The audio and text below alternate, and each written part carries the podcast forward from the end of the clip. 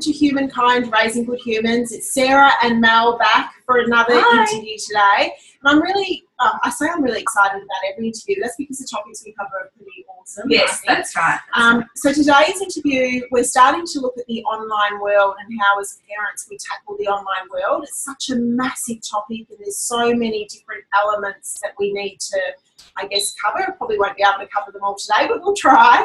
Uh, so today we're talking to Shona Innes. She's a clinical and forensic psychologist, and she's also the author of the Big Hug series of books. So she sees a range of um, clients day in, day out, children, and I believe that a lot of what she sees is related to the online world. So we might start off with um, with asking you, Shona. We I have tweens, Mel has teens.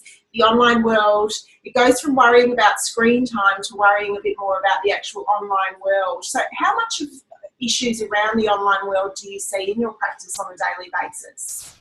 Um, yes, I, I do see them every day, um, and in lots of lots of different ways. So, because I'm a, a clinical and a forensic psychologist, I see um, the ways that it's inter- interfering or affecting um, mental health um, in young people, and the way that they're socialising, and also the way that they get joy from the world as well. So, um, yes, I'm mindful that the the internet um, has probably way more good associated with it than evil. We wouldn't be able to do this without the internet. So um, we have to keep, keep that in perspective. I, I remember um, back in the day, it was um, my parents concerned about us watching too much television. Uh, and the evils that that would that would cause. Obviously, the internet is way more sophisticated than that. Um, as a forensic psychologist, I deal with the um, with the really deep end of internet um, evils, if you like. So I work with young people who are often in trouble with the law for uh, things that have occurred on the internet or have been offended against um, in online environments as well. So um, I see, I might see one little person who's uh, angry because uh, mum and dad give him enough time for um, the games that he wants to play. And then I might see um, a young woman who's been a victim of online bullying. And then the next appointment might be a young man who's been in trouble for sending um, naughty pictures um, to girls to try and get them excited about him. So, um, yeah, so it's a big part of, of all of our worlds now. And of course, that makes it a big part of what, um, what we as parents and psychologists need to understand too. Yes. Yeah, it's it's just a, it's a new age area that we need to tackle, isn't it? But it, and you're right, we do always talk about the negative associations with the Mm. internet, um, Yeah. but there are a lot of positives as well. Absolutely, and if we if we look at the actual research and the evidence, which um, we psychologists um, love because we love to be able to do um, the right thing and the, and the best thing for our clients and the most up to date thing.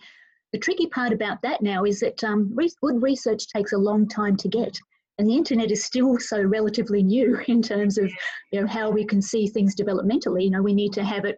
Uh, um, to be using it for a while before we can see if there are any effects.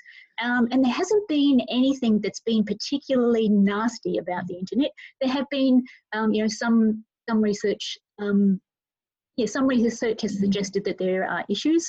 Some research has suggested that there are no issues, and of course that depends on what it is they're researching. But pretty much, it is like the the real world, if you like, in that some young people are going to be more vulnerable to certain aspects of the internet than, than others.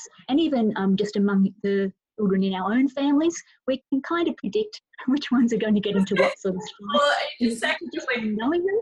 It reminded me of um, when I was younger, my brother used to sit this far from the TV where I would like like watching TV, but give or take, but you literally couldn't have a conversation with my brother and he used to sit this close. Like, Yeah. it's the same Yeah. thing. He would be Yeah. the same. And, and none of it, none of his, none of his bits fell off for sitting that close. Those are the sort of things that, that, that we used to kind of be told. You know, there were these horror stories about what would happen, um, you know, if we watch too much television. Uh, and there's plenty of horror stories around about the internet. There's also fabulous things happening on the internet to help young people. And we do know that it is um, especially important for people who have uh, social anxieties. I have some beautifully introverted friends, and I've almost found out so much more about them um, on social media than I would maybe if I was meeting them at a party. And so there's that um, there is that wonderful social social aspect that allows people to you know open up a little bit more about themselves. And of course, that's also the same space that can cause problems. Now, the thing about tweens and teenagers um, is that you know, we know a lot more about their brains now than than we did um, back in the day. Um, and we've still got way more to know about um, brain development as well. But what we know is that there is um, the changes in the brain make the internet and especially socializing on the internet um, much more attractive at, at um, the teenage in the teenage years than perhaps at other times in, in the lifetime as well. So um, the brain is an amazing um, piece of equipment that we, we will never, well, to this day, we've not been able to replicate in any other way. We still haven't, despite all this technology, we still haven't been able to create a, a brain. Um, it's, it's a fascinating thing.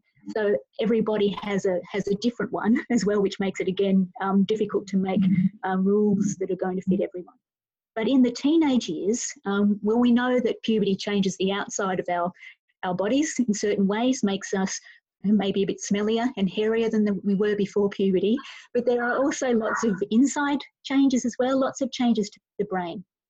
Now, the brain grows um, kind of different parts of the brain grow um, at different rates than other parts. And so, what we have in the teenage years is the, this kind of massive turning on and development of the social and emotional parts, the social and emotional centers of the brain. They really start to kick in. Um, but the um, being able to kind of think like a parent, being able to make good decisions and weigh up pros and cons, that bit is the last bit to be fully myelinated or fully developed. That can take up until 25 years in boys and 23 years in girls. So hang on, ladies, we've got a way to go in terms of you know, raising kids till they're absolutely you know all done, all done and dusted. So um, so we so the teenage years are this period of time where the social brain is much more kind of switched on and growing a, a whole lot faster than the bit that says you know don't dance on the table or you'll fall off. Um, and this is exactly the reason why we've needed to have uh, laws around P plates, for instance. So with P plates, we have a limited number of other passengers in the car.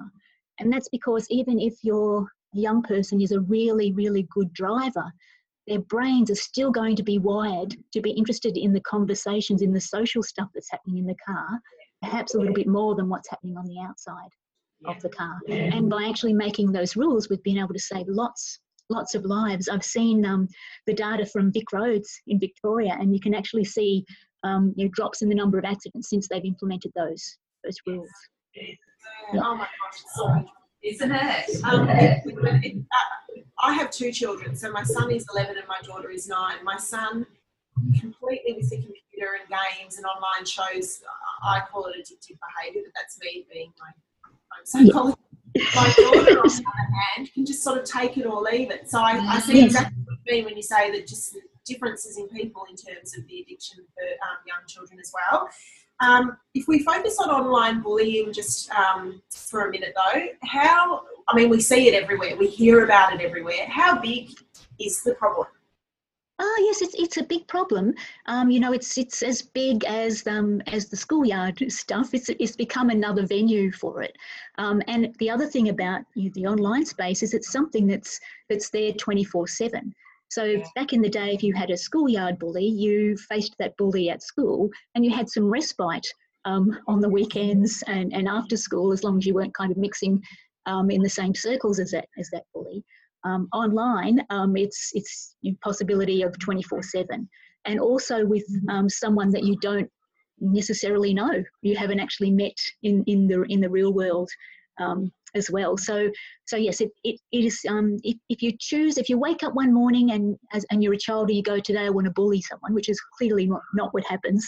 But if that was your intention, the internet would just be such an easier space to yes. do that on yeah so so much easier there's just no no barriers a lot of the time in the way so you know there's no not necessarily a teacher watching um, like there might be in the playground sometimes or not even other kids watching sometimes as there would be in the playground. So, so yes, so uh, with all the wonderfulness and with all the opportunities to socialise, it does leave you a little bit more vulnerable without having the right kind of scaffolding around you um, and the right kind of scaffolding inside of you which I think is what, as parents, we all want to be able to do put the scaffolding, eventually you know, walk away as parents and say that job is done because we've left some scaffolding on the inside for, for kids to use to make good decisions. Yeah, so with, with um, like I'm in a situation at the moment with Pearl where um, she's just got a phone, um, purely yes. activities based, no social media. But it's, it's yeah, really frightening. To um, the conversations I'm having with her, and I'm just looking at her text messages at the moment, and there's only a couple of them that have uh, are texting each other. I'm interested in what you would say to, to a child of that age, so Pearl's, Pearl's age, who's 10, 10 or 11. Yes. That, an etiquette, an etiquette where they what would do some preventative work is probably what I'm asking um, at that yeah. age. Yeah, absolutely. I would say that um, you need to use the phone, you need to use the phone as though you were speaking to that person face to face. So don't say anything on the phone or in, on the internet that you wouldn't say face to face in front of the teacher. That. I wouldn't say anything that you wouldn't be prepared to yell from your front veranda to someone else. It's, a, it's it's the equivalent of you know standing on the front veranda and yelling, even though it feels like it's very you know it's a very private. That it's just you and someone else.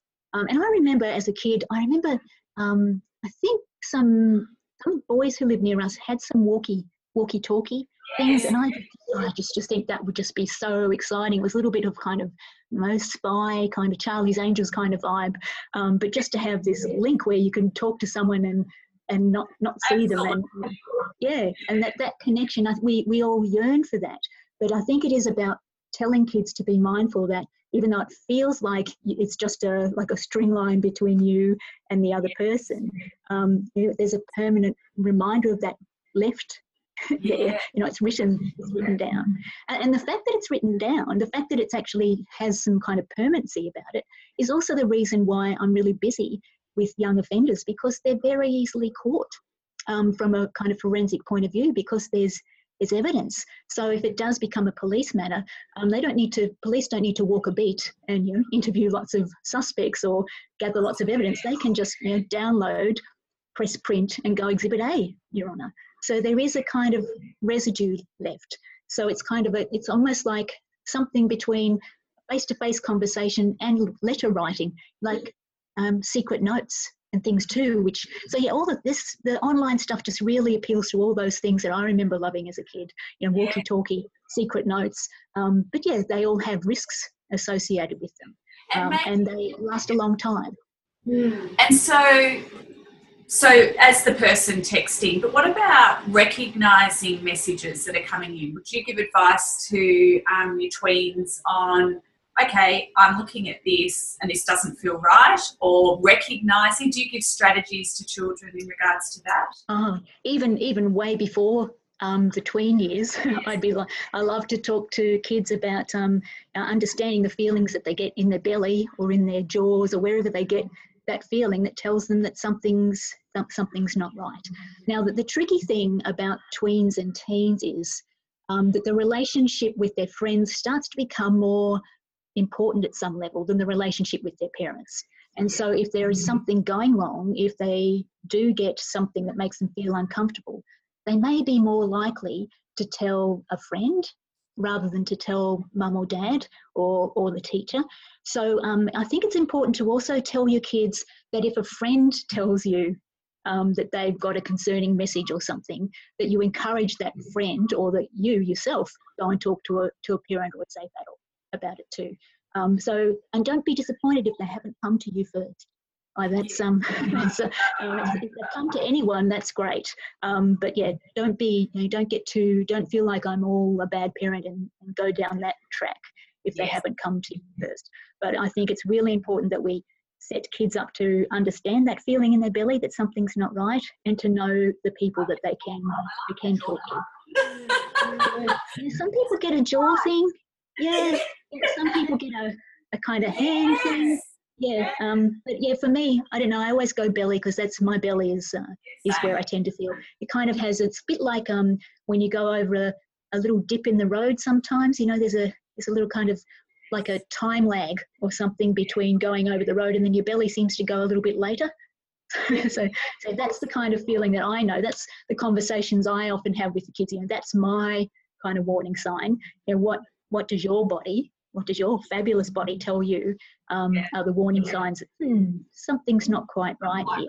And, yeah, and then when that indicator goes off, you know, what do you do? In the same way, when the um, when the petrol bong goes off in the car, you know, I've got to refuel with the bong bong, or you haven't got your seatbelt on, bong bong.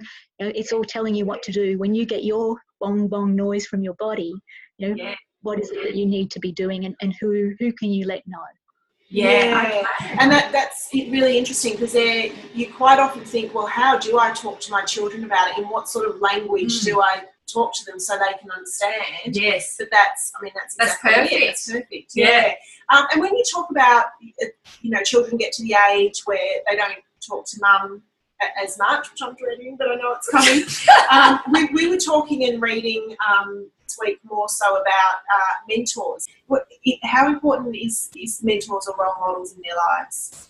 Oh, absolutely. And then the internet is another way that people can get in touch with their with their mentors as well. I think it's um, it's about being very careful about which mentor you choose. And I think this is where our values as parents uh, become really important to be able to identify um, what it is that's important to us. You know, if, if we were to summarize um, the, the lessons that we wanted to pass on over a lifetime of parenting our child, you know, what would the, the top 10 kind of you know, things be that we wanted to pass on? And making sure that whoever is a mentor kind of fits in with the feel of those of those values as well because um, we know that um, because of the the teen brain thing and because of that socializing, um, positive messages and negative messages can be transmitted equally by mentors. There's lots of um, um, work being that's been done over the years and still be, is still being done about um, peers teaching peers stuff in the teenage zone in terms of you know, the psychology of helping them manage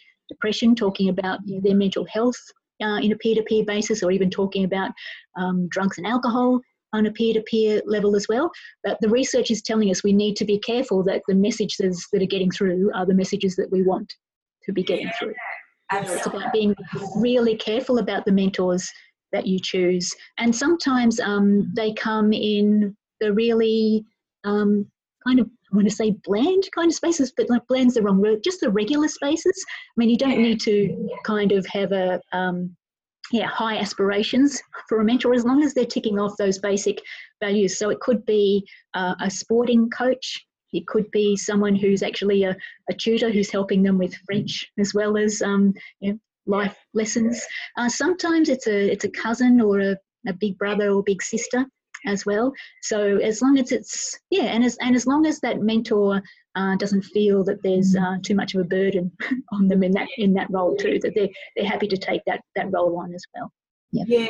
Okay. Yeah. And so if we if we just move back into to um, the online bullying a little bit, mm-hmm. um, we hear what we tend to hear in the media is is circumstances where the online bullying was happening and it was too late for parents to do anything about it, or parents are, are, aware of it but are powerless to do anything about it because it is the online world. What, yes. what advice do you have for parents in terms of keeping the communication lines opening and trying to know what's going on in your child's life mm. with the online world without yep. overstepping boundaries and trying yes, without doing a helicopter thing or whatever. Yeah. yeah. I think it comes down to knowing your child um, you know, knowing what is, is typical for your child so that your kind of parent radar can pick up the subtleties of when something's different. So um, I can just I can talk about uh, my youngest coming home from school one one day this week, and he just came home and he just had a different routine about putting his bag down uh, and going to his room, which is uh, yeah was different than just going to the pantry, which is his normal um, you know, teenage thing.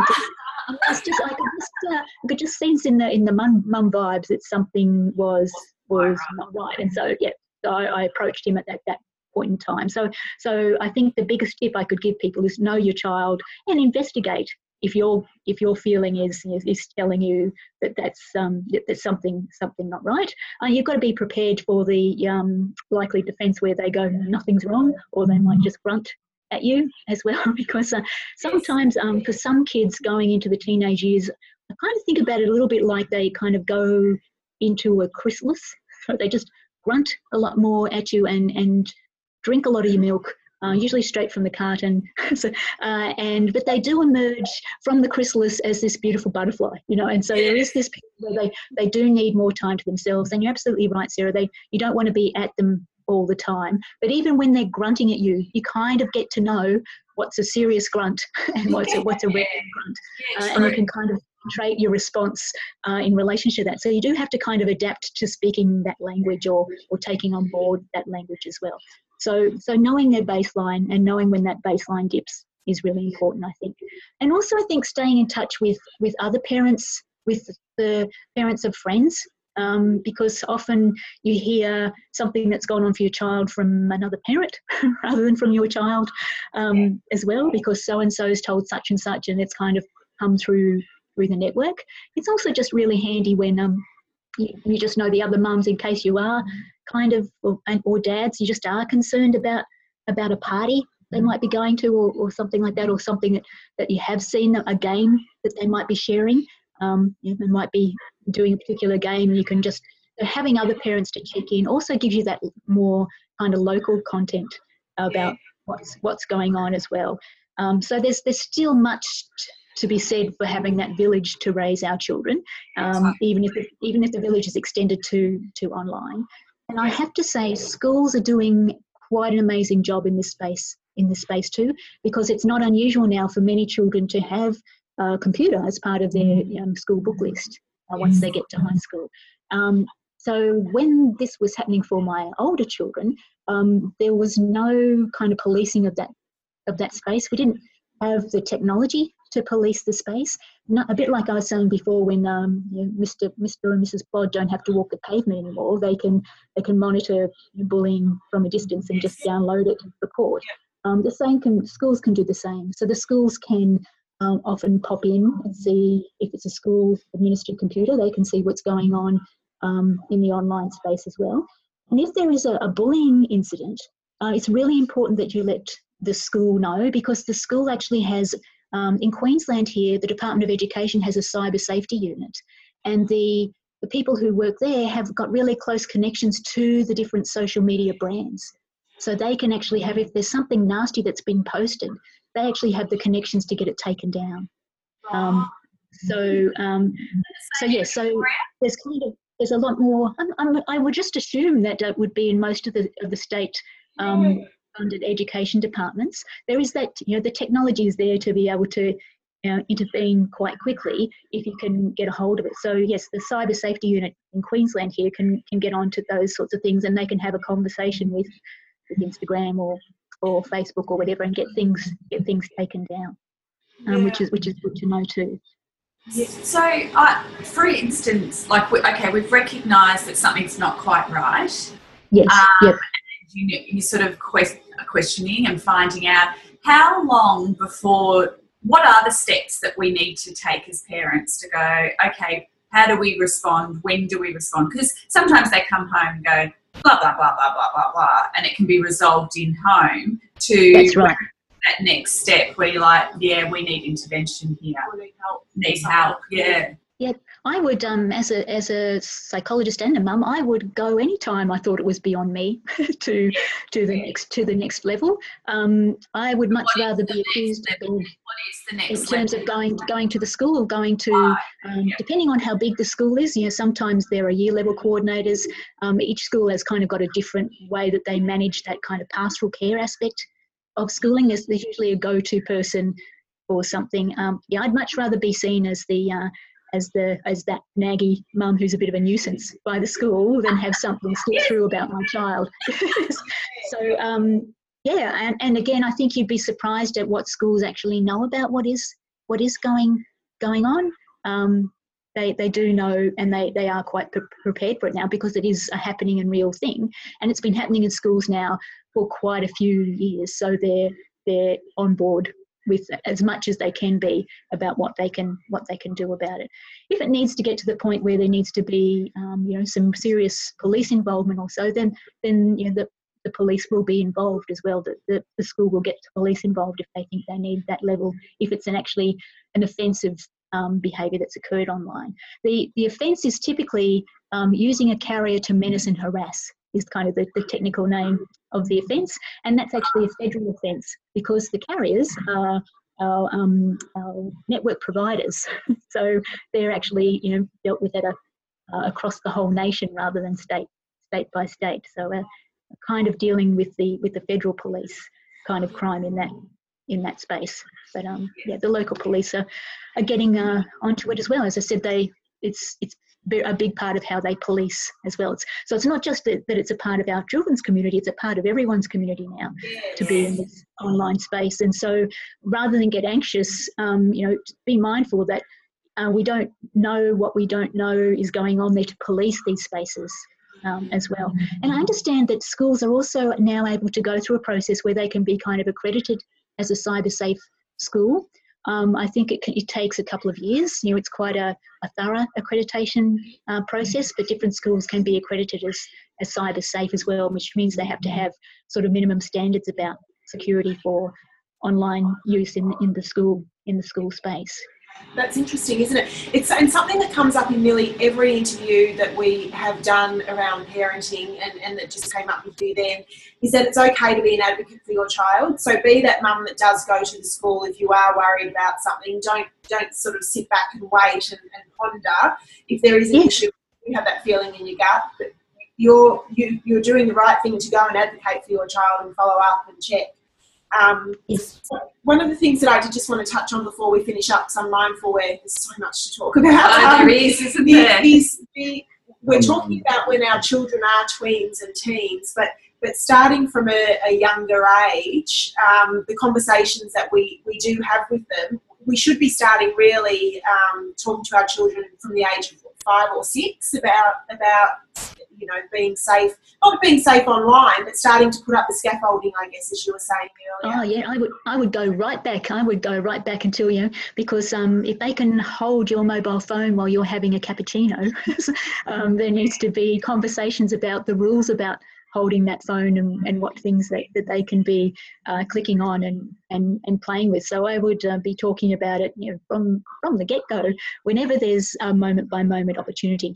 And this is the thing I think um, people often um, bring children to psychologists because to fix or change something, which is great. It's what we what we do, but I don't think they they understand the power of the day-to-day little everyday interactions um, yes. that actually influence our, our children so you know that little moment where you are passing your child a phone because you really love a cappuccino and five minutes piece um, yeah. that's a little little moment where you can just have a little uh, rhyme or exchange or something about you know passing you but it's only for you know, this or it's only going to be until i finish my my coffee or or whatever um, so yeah, there are there are lots of little ways. It, um, it's a little sad. I know that lots of parents um, avoid watching the news with their children, but I think um, sometimes it's useful to have some way of talking about current events with, with children as well in a very calm and collected way. So, um, or even um, watching some TV soap operas and things. There's also often dramatic circumstances in there that you can kind of discuss in terms of, well, you know, uh, what else could they have tried? She was you know, clearly he was bullying her or she was bullying her. Um, yeah, that's no good. What else could they? Who could they go to in this situation? So um, there are lots of little conversations that you can have every day. There are lots of um, magazine articles, stories, yeah, lots of ways that you can kind of infiltrate and start to um, build that scaffolding kind of one little conversation at a time. Yeah. yeah. Rather than kind of feeling like these things have to be tab- taboo. Uh, and I think most parents have got that kind of inner ability to be able to go, this is, I'm pitching this at the right level for my child. Mm. Um, and you just need to have that just right amount of conversation that's age appropriate. Just little bits drip fed every now and then, way more powerful than, than waiting for something big to unfold about something that's completely taboo, uh, and then you've got nothing um, to go back to that you can reference anything on. Yeah. Okay. It's, Yeah, go. No, I was I was about to finish up. Okay, I was- just I've got one more question. Okay. And then, um, so just going back to, well, I was talking about going to the school and talking to them about what they can do in a bullying situation. I'm interested in that gap that they come home and they go, so because uh, uh, kids also tap onto the bullying term, I'm being bullied, and so it's Yes. Identifying when it actually is bullying. So what what is that gap that we recognise? Actually, I can teach them about this. To actually, this is more something that needs to go next level. Yeah, well, Mel, I think that's a perfect example. You know, if they come home and say this is bullying, and you do a quick assessment, you go, nah, that's, that's not, not quite bullying. Then you would have a little conversation in that little gap right, right there. I think that's a perfect example of um, you know, bullying. Usually, usually it's, it's a repeated um, behaviour, and it's interesting. Um, a lot of the um, young people I work with um, have uh, language uh, issues or um, autism spectrum concerns and, and the like. And sometimes they grab a word and they, and we all do it. Um, you know, sometimes we we've done it where we've we've thought we're being sound clever if we've used this word, but the word act- actually doesn't mean that thing. And bullying is one of those ones that that comes up sometimes. Um, and so people think that if if someone's done something and that's made me feel bad, that that could be bullying. But that's yeah. So it is. So that that's a perfect little example. Yeah. Yeah, so it's Oh, a yeah. repetitive behaviour, bullying. Yeah. Um, and Yes. how else would you describe it? So repetitive. that it, that it makes you feel bad. I also um, um, I just had a little thought pop into my head, and I thought um, uh, without doing a blatant plug, and I do Oh, a blatant. blatant no, we'd love you to. We'd love Um, you to. Um, one of the little analogies I use often with, with young people is the kind of concept that friendship's like a seesaw, that a healthy relationship is is kind of balanced. Uh, and if uh, if you feel like uh, you're at the bottom end and someone else is more powerful than you, then that may not be a healthy relationship. Uh, and of course, when what happens is when we feel that it's out of balance, sometimes the tendency is that we want to get the balance back, so we want to push the other person down, and, and that's not healthy either. So I think if, if um, you know to have conversations using those kind of analogies where so we're actually talking about a really highly complex balance of you know pattern of um, behavior, which is important in the domestic violence space, and it's important in just um, relationships counselling, so in sex education. It's really important in lots of ways. But yeah, if you're talking about bullying, then the idea is that the person is is constantly making you, you feel like you're at the bottom um, of the of the seesaw. That the seesaw is very out of whack. Uh, and then a conversation about well, what can you do to get that balance back again? Love Do you, are there things you can do that we can try to get the balance back again, or do we need to go and get someone else to come and go, boy, you, yeah, stop being a bully. We need to get this balance back Yeah, again. great. And um, and so the schools. It is it is the schools. Sometimes that might be another. It might be um, another parent. Uh, if you again, if you've got that connection with the other parents at school, sometimes um, the parents can can sort that out um, as well, just with a quick chat amongst themselves. And sometimes, if you've been socialising with these people, again, you you get to know the kind of little temperaments and personalities of the other kids. and just and just what is their usual and what might be some they're not travelling very well Yeah, yeah, Yeah. absolutely. And, and for parents who are watching, you do have a range of amazing books, including Friendship is Like a Seesaw, Family is Like a Cake, uh, all under Yeah. the Big Five series. Yeah. If people who are watching who want to find out more information or might find the books useful for them, is shown Yes. in psychology.com.au, is that Um, right? Yes, well, even they can even. Um, here's here's a, an email address I prepared earlier. so, so just in case, um, because I have um, the uh, the internet is like a like a puddle, which is um, designed to kind of talk about um, you know the dangers of the internet, using the analogy of um, you know it's fun to splash in a puddle, but there can be some characters at the bottom of it that you don't really want to put your foot on.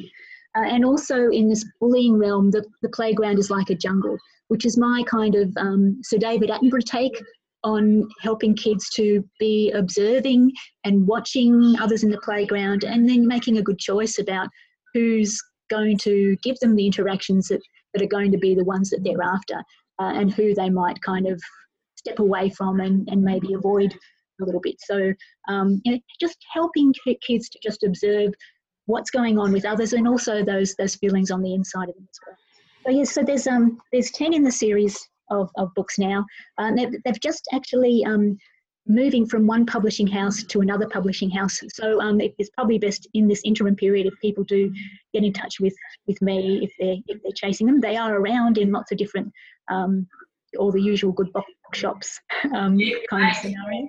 Fabulous. Yeah, and they Yeah. are fabulous books. You, you've kindly read them for us, and we play them on on Little Rocks Radio. Ah, They're amazing good. books. So, um, yep. So, admin at shonainnes.com, um, and the website is shonainnes.psychology.com.au. We'll pop all of those links um, below and also Yes. on the website. Yeah. But thank you. So, uh, we could pick your brain I hours.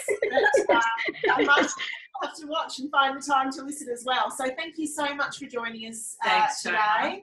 It's been Um, Oh, it's been my absolute pleasure. Any any time, ladies. I'm happy to chat. As I said, lean over and turn on, and yep, I can I can fill that space. now, now we've got Zoom happening. Yeah. Fabulous. All right. Well, thank Thanks you so much, Shona. Thanks, thanks so much. Bye bye.